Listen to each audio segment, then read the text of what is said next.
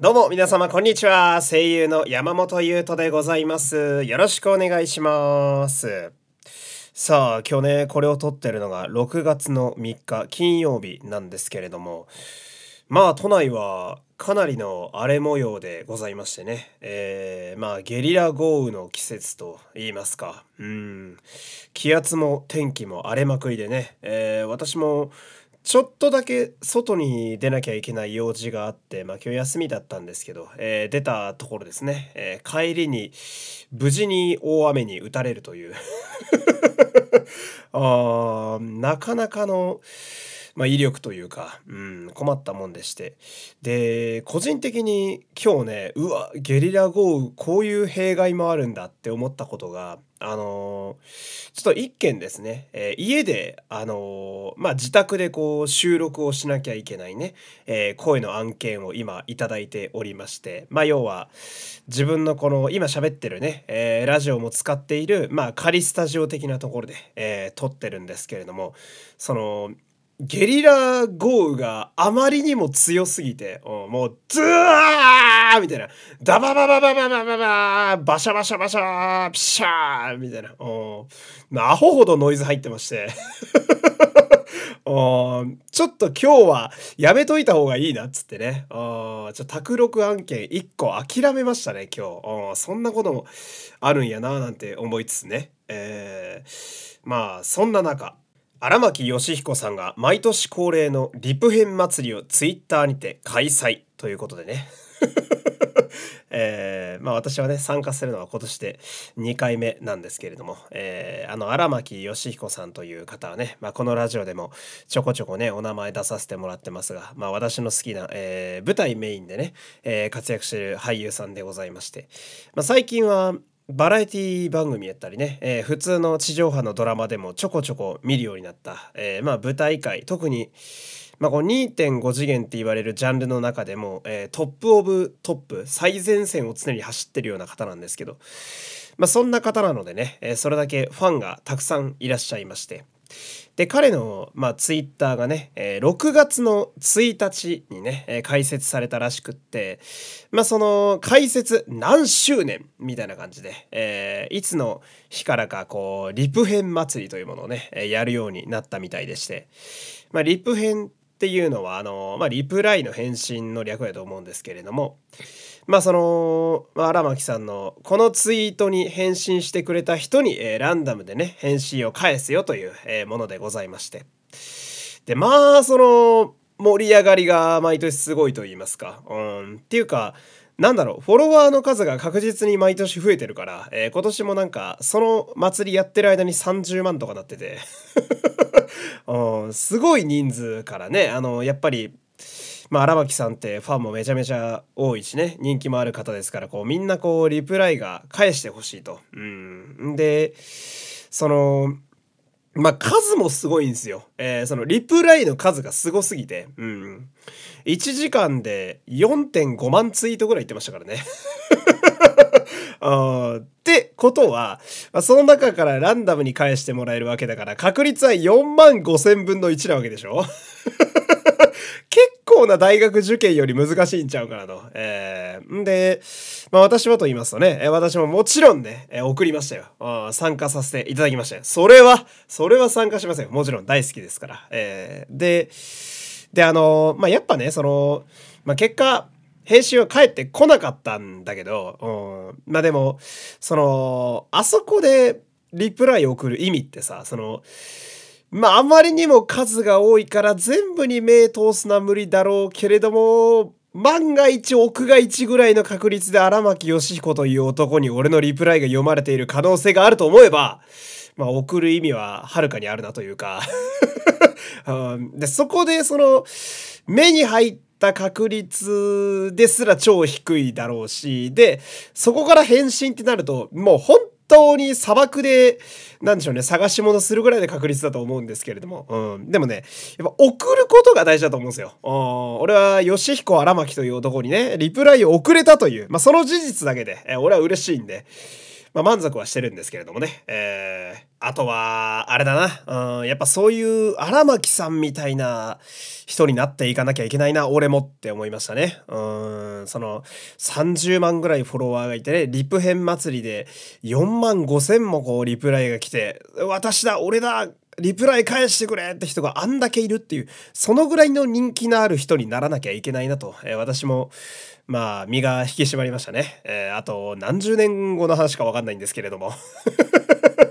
まあね、着実に一歩一歩、えー、今日もやっていこうかなと思いますのでね、えー、ぜひお付き合いよろしくお願いします。山本優斗のラジオというと、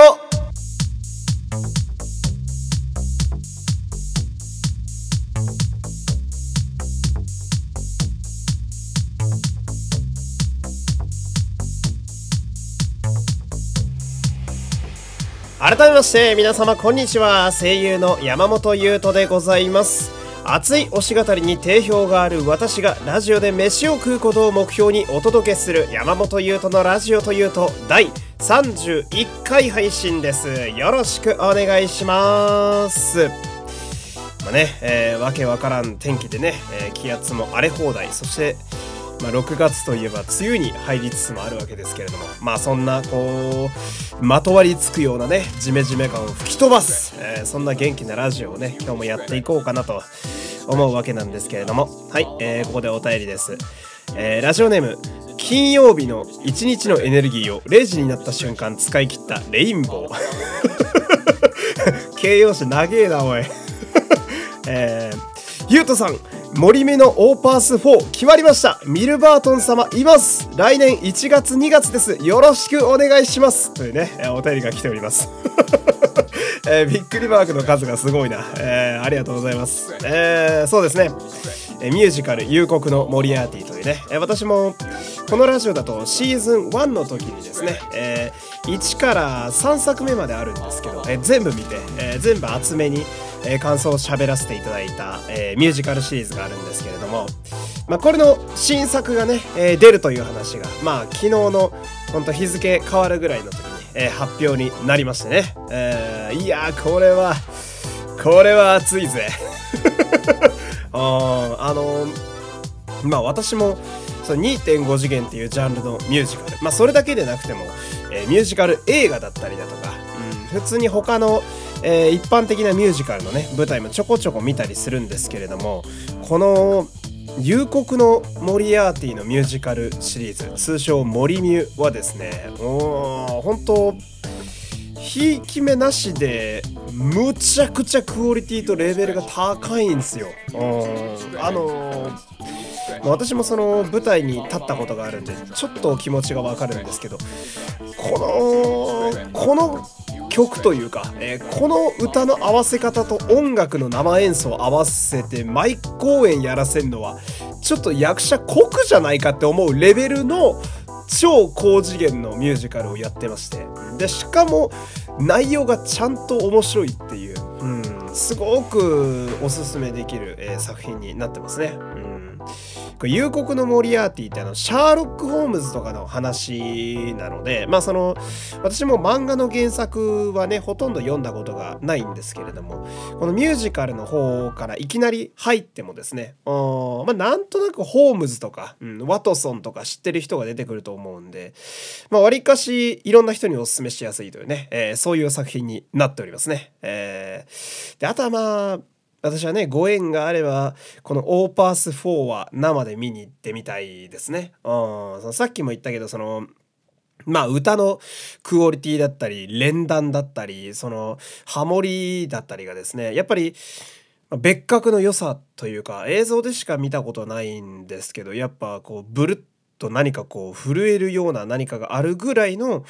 まあ、ハイレベルなものではあるのであれを生の、えー、音響とねその役者の熱量生き様で見せられたらどういう感情になるんかなっていうのはすごい気になるんで、えー、これは頑張ってチケットを取っていきたいかななんてね、えー、思うわけでございますけれども、まあ、そんな感じでね、えー、意図せぬ推し語りをちょっとしてしまいましたけれども。えー、よければね、えー、今日も最後まで聞いてください。よろしくお願いします。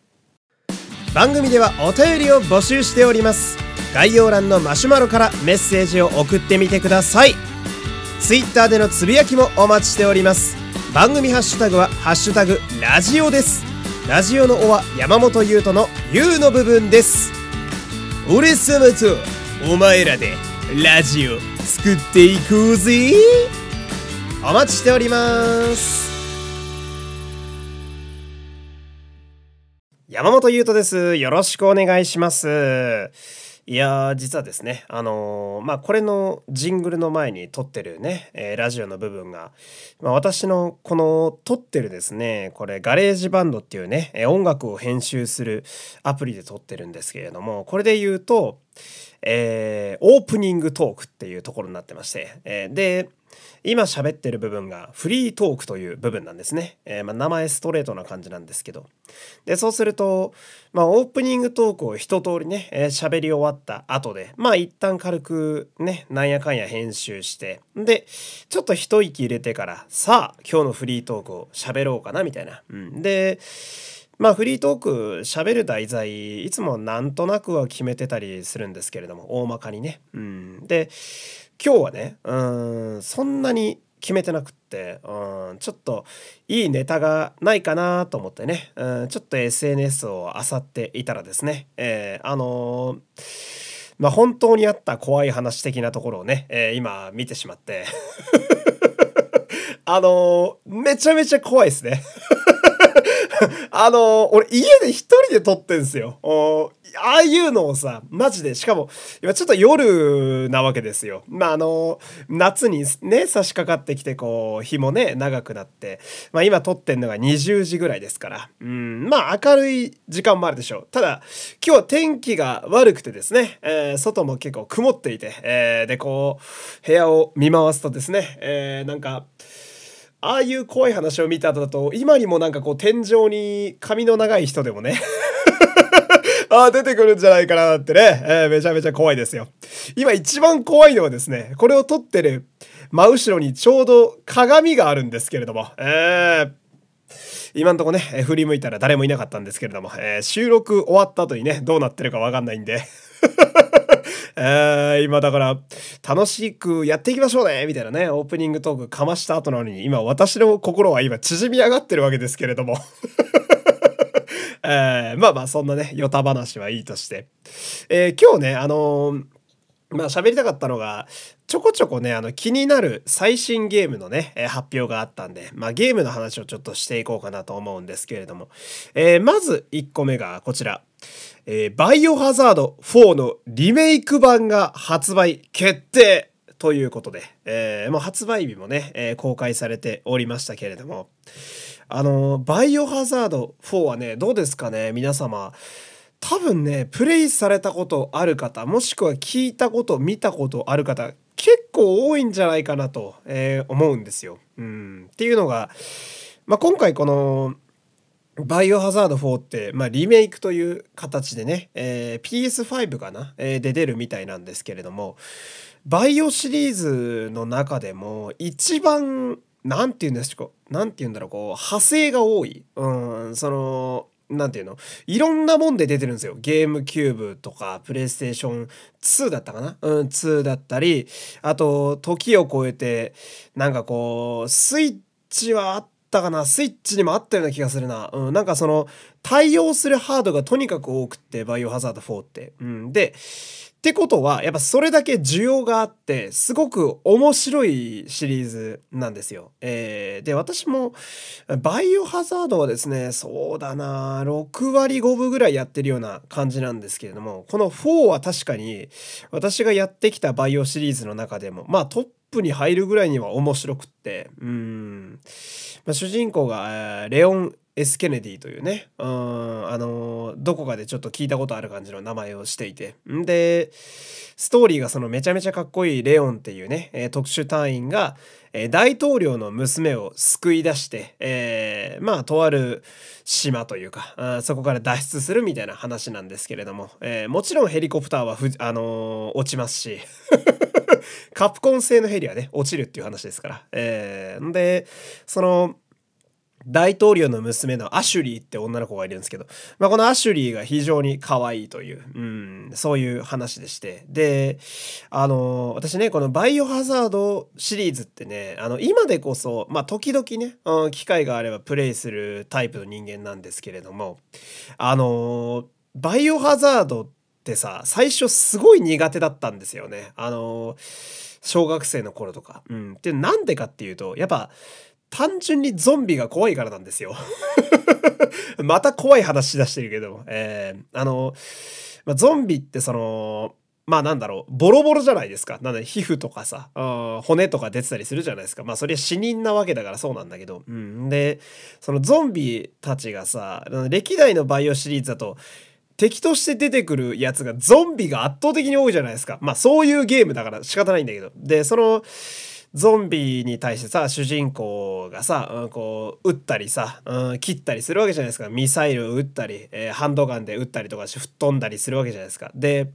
吹っ飛んでなんか体のパーツがぶっ飛ぶのも苦手だったし、うん、でそのやっぱ怖いのでバイオハザードジャンル的にはサバイバルホラーってよく言われるのでやっぱこうびっくりするような演出。なんか何もない部屋に入ってみたら急にこうロッカーからガターンってあの火のついたゾンビが出てくるみたいな。でビクってなるみたいな。でそういうのがすごい苦手だったので昔はバイオシリーズそんな好きじゃなかったんですけどところがバイオハザード4っていうのはちょっと違っててあの敵がゾンビじゃないんですよね、うん、ほとんどゾンビ出てこないんですよ。バイオハザード4って、うん、どういうことかっていうとまあその正確にはあの寄生獣寄生生物的なものに寄生された村人とかが出てくる敵として、えー、わけなんだけどさ。うん、で敵が、まあ、パッと見は普通の人間だったりするわけですよ。うん、まあ、パッと見の普通の人間が襲ってくるって、まあ、今思えばこっちの方が、ある意味では怖いんじゃないかと思うんだけれども、大人になってみると。うん、だから、まあ、唯一私がプレイできたシリーズでして。うん、で、なんか、まあ元が人間なせいかね、うん、なんか腕が吹っ飛ぶとか手が吹っ飛ぶとか、うん、体に穴が開いてるっていうのもそんなの全然なくって。もう向かってくるねあの村人みたいな人を銃で撃って進んでいくだけだから、えー、まあそんなに怖くもなくね、うん、でむしろストーリーがすごい熱いストーリーで、うん、すごいこのやっぱ小中学生ぐらいの私には馴染みやすくってね。それで「バイオハザード4」は弟と一緒にねゲームキューブ版をめちゃくちゃプレイしてたっていう、まあ、思い出があるんですけれども、まあ、今あのその時の思い出を思い返してみるとですね、うん、その寄生生物に寄生された村人が襲ってくるからそれを倒しながら進まなきゃいけないってうん全然ゾンビより怖いような気もするんですけど。うん、だって農夫みたいな人が普通に襲ってきますからね、うん、全然怖いじゃんって思うしあとその農夫みたいなおじさんたちがさ、中盤から寄生生物が結構表に出てきた敵が出てきたりするわけですよ。なんか、体から寄生獣が生えてる村人とか出てくるんだけどさ、もう全然ゾンビより怖いよね、今思うと。なんて平気だったかわかんないんだけどさ。なんか、普通に村人のおじさんが歩いてきてさなんかこう動きがおぼつかなくて何かなと思ったら体の一部がブシャーって吹っ飛んでそこから触手みたいなのがめっちゃ出てくるみたいなよく考えたらゾンビより全然グロテスクじゃんって思うよね今思うと。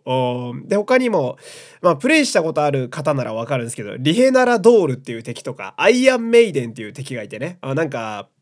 うーん、ミイラみたいな。うん、あの、調べてほしいんだけど、結構見た目怖いから、夜とかあんま調べない方がいいかもしれない。リヘナラドールとか、アイアンメイデンっていう敵がいるんだけど、ゾンビよりよっぽど不気味でしたね。うん、あの、過去で言うと、タイラントとかね、あの、追跡者とか、あの辺の敵の方がよっぽど見た目、なんだろうな、まだこう抵抗なく見れるというか、もう、リヘナラドールとかめちゃくちゃ趣味悪い見た目してるんで、うん、まあでもね、あの、怪物とかね、敵以外にもですね、結構人間キャラとかもね、バイオハザード4はね、熱くて、なんかこう、人間臭い奴らがいっぱいいるんで、その辺も、なんかどうやってこうリメイクされてくるのが、えー、来るのかっていうのがすごい楽しみですね。うん、なんか、まあ今も結構喋ってたけど、バイオハザード4がなんか自分の中でバイオシリーズの中でも特に好きな作品なので、うん、これがリメイクで選ばれたのはすごい幸せなことやなと、えー、思いますね。うん。あとは、ゲームで言うともう一個ね、えー、ポケットモンスター、スカーレット、バイオレットのね、えー、発売日が決定と、えー、こちらも決定で、しかも伝説のポケモンも公開されているということでございまして、えー、これもやっぱ楽しみよ。ポケモンの最新作は。うん。で、これ伝説のポケモンなんですけれども、えー、まあ、コライドンっていうポケモンとミライドンっていうポケモンがいるんだけど まあ、あの、昔と、あの、未来っていうね、名前で、古来と未来っていうことやと思うんですけど、まあ、古来ドンがなんか、恐竜とかトカゲとかインディアンとか、こう、昔っぽい要素合わせた感じの原始的な見た目をしていて、で、一方で未来ドンが、もう完全にメカというか。うん、目がドット絵になってるのがとてもデザインとしてかっこいいというかね、うん、液晶画面みたいな目になっていて、非常にサイバーな見た目をしているポケモン。うん、この2体なわけなんだけど、あのーまあ私はポケモンはほぼ全シリーズね、やっておりまして、で、今回もやっぱスカーレット、バイオレットってね、新しいシリーズも当然プレイする予定なんですけれども、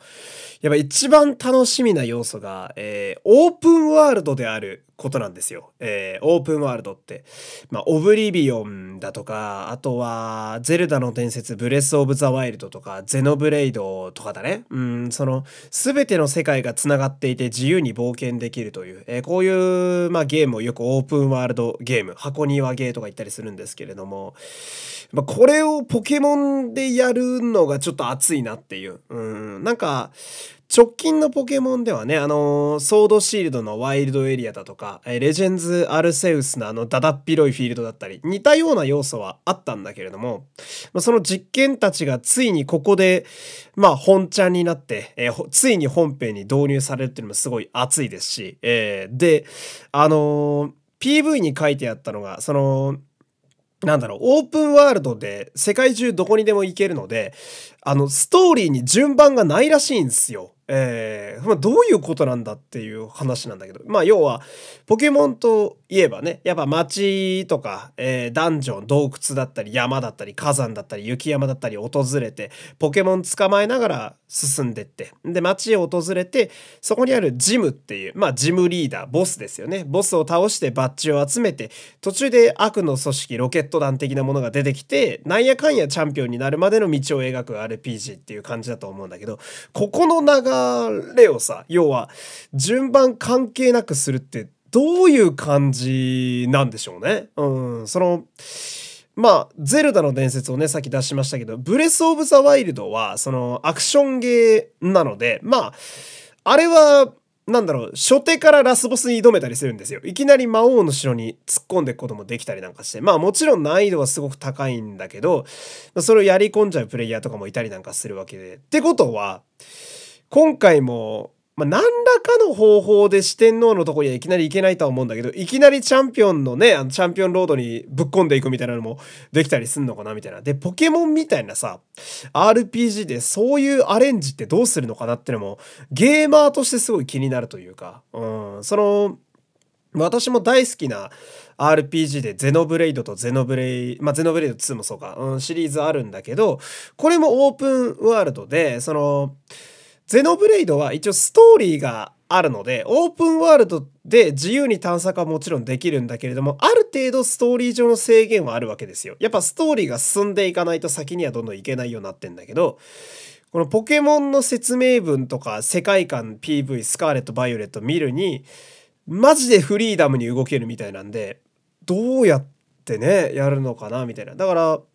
多分、ね、小学校とかでね、ポケモン買ってる友達だとか、オンラインで今だと、ね、あの、 Discord とかで一緒にゲームとかね、できたりしますから、その、知り合いがやってるポケモンの手持ちが自分と全然違うみたいな、そういう楽しみ方もきっとあるんでしょうね。うん。それやっぱ、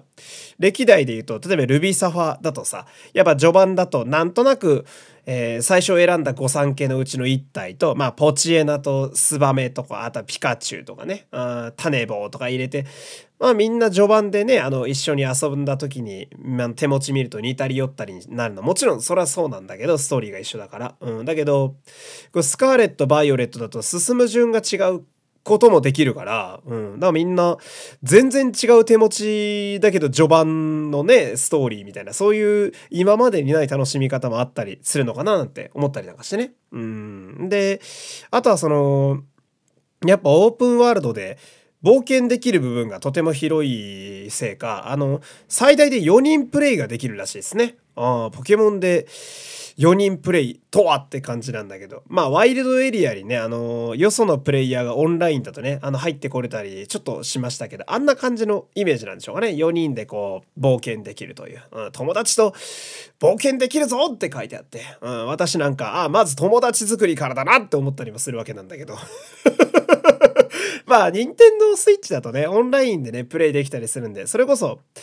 あの、モンハンとか一緒にやってるね、私も役者仲間ちょこちょこいますから、まあ、そいつらと一緒にやるのも楽しそうだな、なんて思ったりなんかして。うーん。非常に注目のタイトルがね、今後も発売予定されてるんで、まだまだ、こう、死ぬわけにはいかないなというか、うん。やっぱ私なんてのは単純なもんでね、その、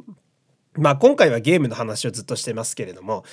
例えば、まあ、7月に見るお笑いの三四郎さんのね、えー、単独ライブだったり、あとはヒップステだったり、うん、これから発売するゲームたちだったり、やっぱそういう楽しみの発売日が決まっていくごとに、そこまでは少なくとも、あの、無限に死ぬことはできないなというか、えー、頑張らなあかんなって思うし、で、本業の声優の仕事もね、こう未来に何個かね、ありがたいことに収録決まってたりするんだけど、そこまでは死ねないなっていうのも思ったりするし、うん、そういうのもそういうのをどんどん積み重ねていくことによってなんかじじいになっていくんだろうなって思ったっていう。えー、これが人生だなって思ったっていうね、えー、今日はそういうお話でした。山本優斗のラジオというと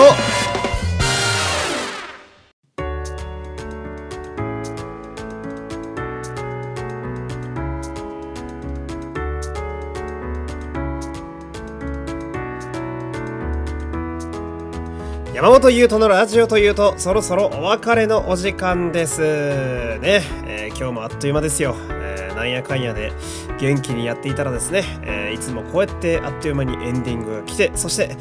いつも通りこう長々と喋ってしまうという。いやあのねこれどっかでも喋った気がするんだけどその私としてはこのラジオは毎回、ま長くても20分には終わるように考えてるんですよ。でも皆さんあのね再生時間のとこ見てほしいんだけれどもほぼ30分なんですよね。うんいやこういうとこあるよな。うんだからなんだろう100点を目指すためには60点の勉強ではダメだみたいなね。何て言うの？100点を取るためには200点の勉強しなきゃいけないみたいな。100点の勉強をしていたら80点しか取れないみたいなあれみたいにね、うんだからもっと短く考えなきゃいけないんだろうね。だから15分ぐらいでラジオをまとめるつもりで俺は喋らないと多分20分以内に収まらないんだろうな。あでもなんかその自然と湧き出てくる何かを言葉に乗せて喋っていくのが俺はラジオの醍醐味だと思ってるんでね、うん、最近はほとんど台本も書いてないんですよ。だからどんどん伸びてったりね、えー、するわけなんだけど。うん。まあ今日もね、